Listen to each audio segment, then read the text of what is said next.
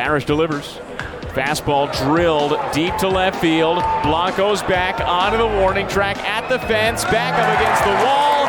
It's gone. Onto the berm just behind the left field fence. A solo home run for Spencer Steer. And the Louisville Bats take a 1 0 lead in the bottom of the first inning. Here's the pitch. Santana drives it deep to left. Blanco's back. He looks up. That ball's gone. Pretty much the same spot. The Bats go back to back in the bottom of the first inning. And the Chasers now trail 2 0. First pitch to Garcia.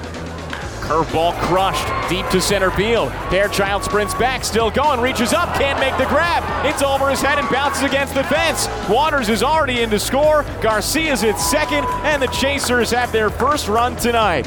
They cut the deficit in half, now trail the Bats 2 to 1 in the top of the third inning. A booming RBI double to dead center field for Michael Garcia. One ball, two strikes. Parrish delivers. Fastball bounced right back to the mound, goes off Parrish's body. He picks it up first base side of the bump, tosses to first, in time to get Dawson. And Drew Parrish gets through six innings tonight at Louisville Slugger Field. His second consecutive start of at least six innings, his second consecutive quality start. And Parrish strands a pair. Here's the pitch.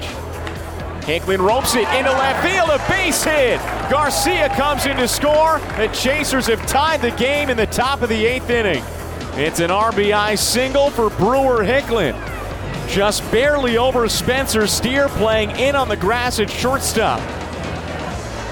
We're knotted at two in the top of the eighth inning. The one two pitch. Swing and a miss, strike three. Weiss beat him with a fastball.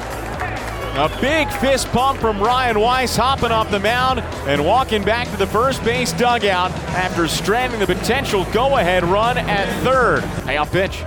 Waters crushes it deep to right center field. Cedrola's back. Fairchild's there too.